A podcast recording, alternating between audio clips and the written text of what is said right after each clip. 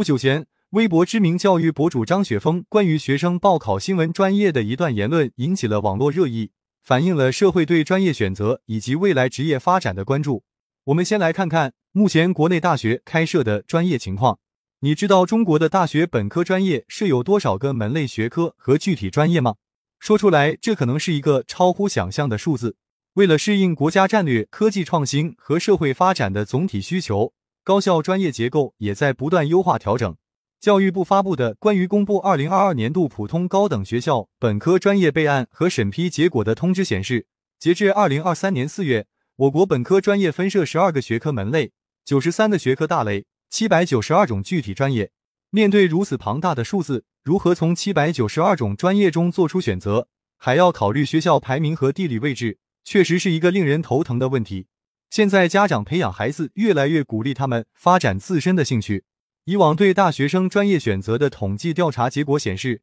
在十一个影响学生选择专业的因素中，按其影响的重要程度进行划分。排在前四位的因素分别是自己的兴趣、工作机会、职业生涯发展的潜力、自身对应某学科的能力。显然，学生选择专业时，既强调自己的兴趣，又看重专业的就业机会和自己从事某类职业的潜力。此外，父母和家人的影响也对学生报考专业有着重要的影响。父母和家人的重要影响，反映了我国传统文化中家庭中心主义的特征。子女接受高等教育被看成是全家人的大事。这一现象与我们的文化传统一致。一个人与职业相关的选择，某种程度上也是一个家庭对未来的选择。学术研究发现，家庭背景对中美大学生选择专业的影响有差异，背后的原因与不同的专业选择机制和大学生资助体系有关。我国大学生选择专业主要是在入学前进行，不同的专业因为预期收益不同而造成报考人数的差别可能很大。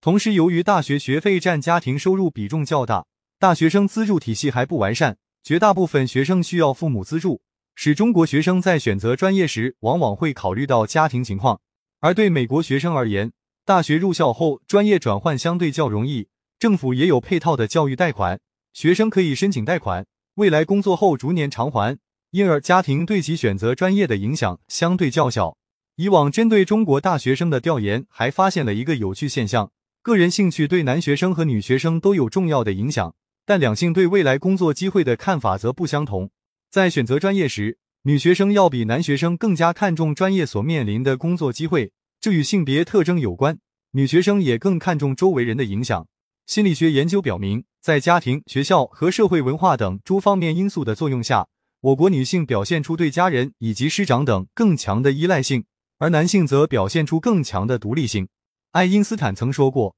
兴趣是最好的老师。”从以往的统计调查看，个人兴趣是学生选择专业首先考虑的因素。学生只有对一门专业深感兴趣，才会更加投入、更加坚持、更加享受的学习。但你感知到的兴趣真的是你的兴趣所在吗？你为以后从事专业相关的工作做好心理准备了吗？对于尚处于懵懂状态、身心仍处于发展阶段的高中生来说，明晰自己的兴趣，选择合适的专业，是其未来从事适合职业的重要一步。也是其发展自己职业生涯规划的重要过程。随着人们对职业兴趣理解的逐步加深，职业兴趣测验越来越多的被运用在学生专业选择的过程中。其中，霍兰德职业测试是被广泛使用的一种。霍兰德职业兴趣测试 （Self-Directed Search） 是由美国职业指导专家、教育学家和心理学家霍兰德 （John Holland） 在大量的职业咨询经验及其职业类型理论基础上编制的职业测评工具。霍兰德将社会中的职业归纳成六个类型，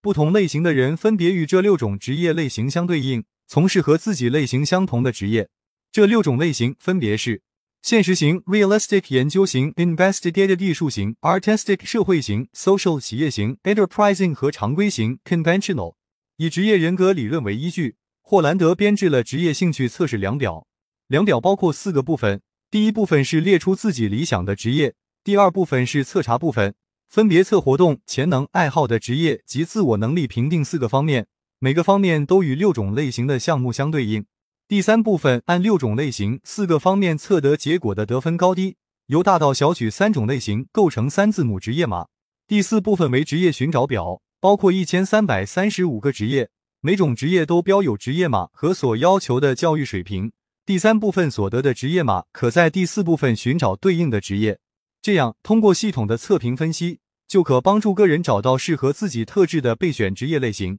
除了自身兴趣、工作机会、职业生涯发展的潜力等与职业相关的因素，也是大学生选择专业的主要原因。尤其对于女学生，工作机会的重要性甚至超过了兴趣。那么，目前的就业环境究竟如何？如果不考虑职业因素，你将在毕业后面临什么样的就业市场？首先，高等教育的普及化、大学的扩招导致就业率下降。二零二三年，中国高校毕业生达一千一百五十八万人，创下新高。招工难、就业难并存的结构性矛盾依然突出。国家统计局数据显示，今年六月，十六至二十四岁劳动力调查失业率为百分之二十一点三，创二零一八年以来有该项统计数据的新高。其次，存在一些绿牌和红牌专业。绿牌专业是指就业率、收入和就业满意度等较高的专业；反之，红牌专业是指就业率持续走低且薪资较低的专业。麦克斯研究院发布的《二零二三年中国本科生就业报告》披露了信息工程、电气工程及自动化、软件工程等绿牌专业，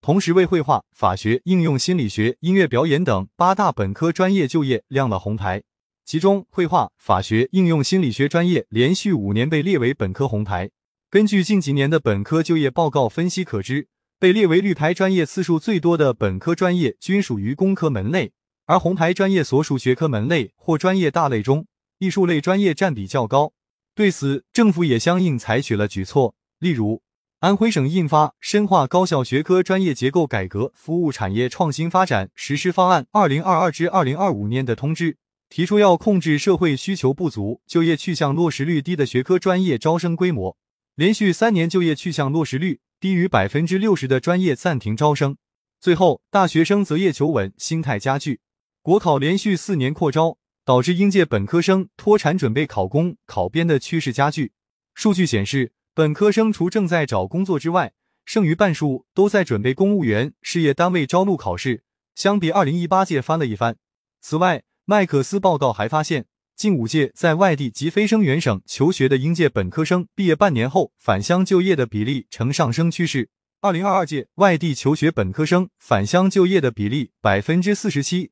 较二零一八届百分之四十三提升了四个百分点。由此可见，虽然近日国家统计局表示大学毕业生就业状况总体稳定，与去年同期相比略有提升，但是不可否认，目前就业大环境的确存在严峻之处。张雪峰事件受到社会如此关注，说明了大众认为大学生专业选择的重要性。但是，专业的选择只是未来职业发展的开端。进入大学后，专业相关的职业探索更是接下来一段人生旅程中关键的一课。职业探索要求我们要用动态发展的眼光去看待所学专业的职业前景。客观上，外部环境对于毕业生的需求与角色定位也在发生变化。前程无忧今年的调查报告显示。雇主们为毕业生提供的工作机会最多的是来自产品端和技术研发端的岗位，而不再是之前的销售类岗位。本科阶段的学习是不断了解所学专业的过程，在专业课程的学习过程中，学生或许会发现他们的个人兴趣与所学专业不符合，或是对专业就业率及就业方向不满意，又或是发现自己并没有点亮该专业所需的技能点。当发生以上情况，需要及时调整。聚焦其他专业或许是一个不错的选择，而这种基于大学学习和其他经历如实系的再选择，其准确性也更高。人岗匹配也是职场人的一门重要课程。虽然从就业市场看，专业差异对毕业就业的影响不容忽视，但是专业不是影响就业的唯一因素。过去的研究发现，大学生就业匹配不仅和专业相关，还和性别、学校层次等有关。过往对企业员工的研究发现。人与组织的价值观匹配和人与岗位的能力匹配均与员工的职业成长显著相关。因此，大学生除了需要在选择专业时充分了解自己的能力和兴趣，也需要对专业的未来在组织的职业发展有一定的了解，更需要在大学期间提升自己与未来理想的工作岗位之间的匹配度。在大学学习时，就可以针对性的搜索目标企业发布的岗位信息，提前了解岗位的技能要求。对照进行学习和改善，同时做好个人竞争力的分析，进行自我盘点，将自己的能力进行分类匹配，然后采取有效的措施进行改善。大学生在大学期间就要做好从象牙塔走向社会的准备，争取在求职时找到自己更喜欢、更能发挥专业优势的工作，更好的实现专业知识向职业技能的转换。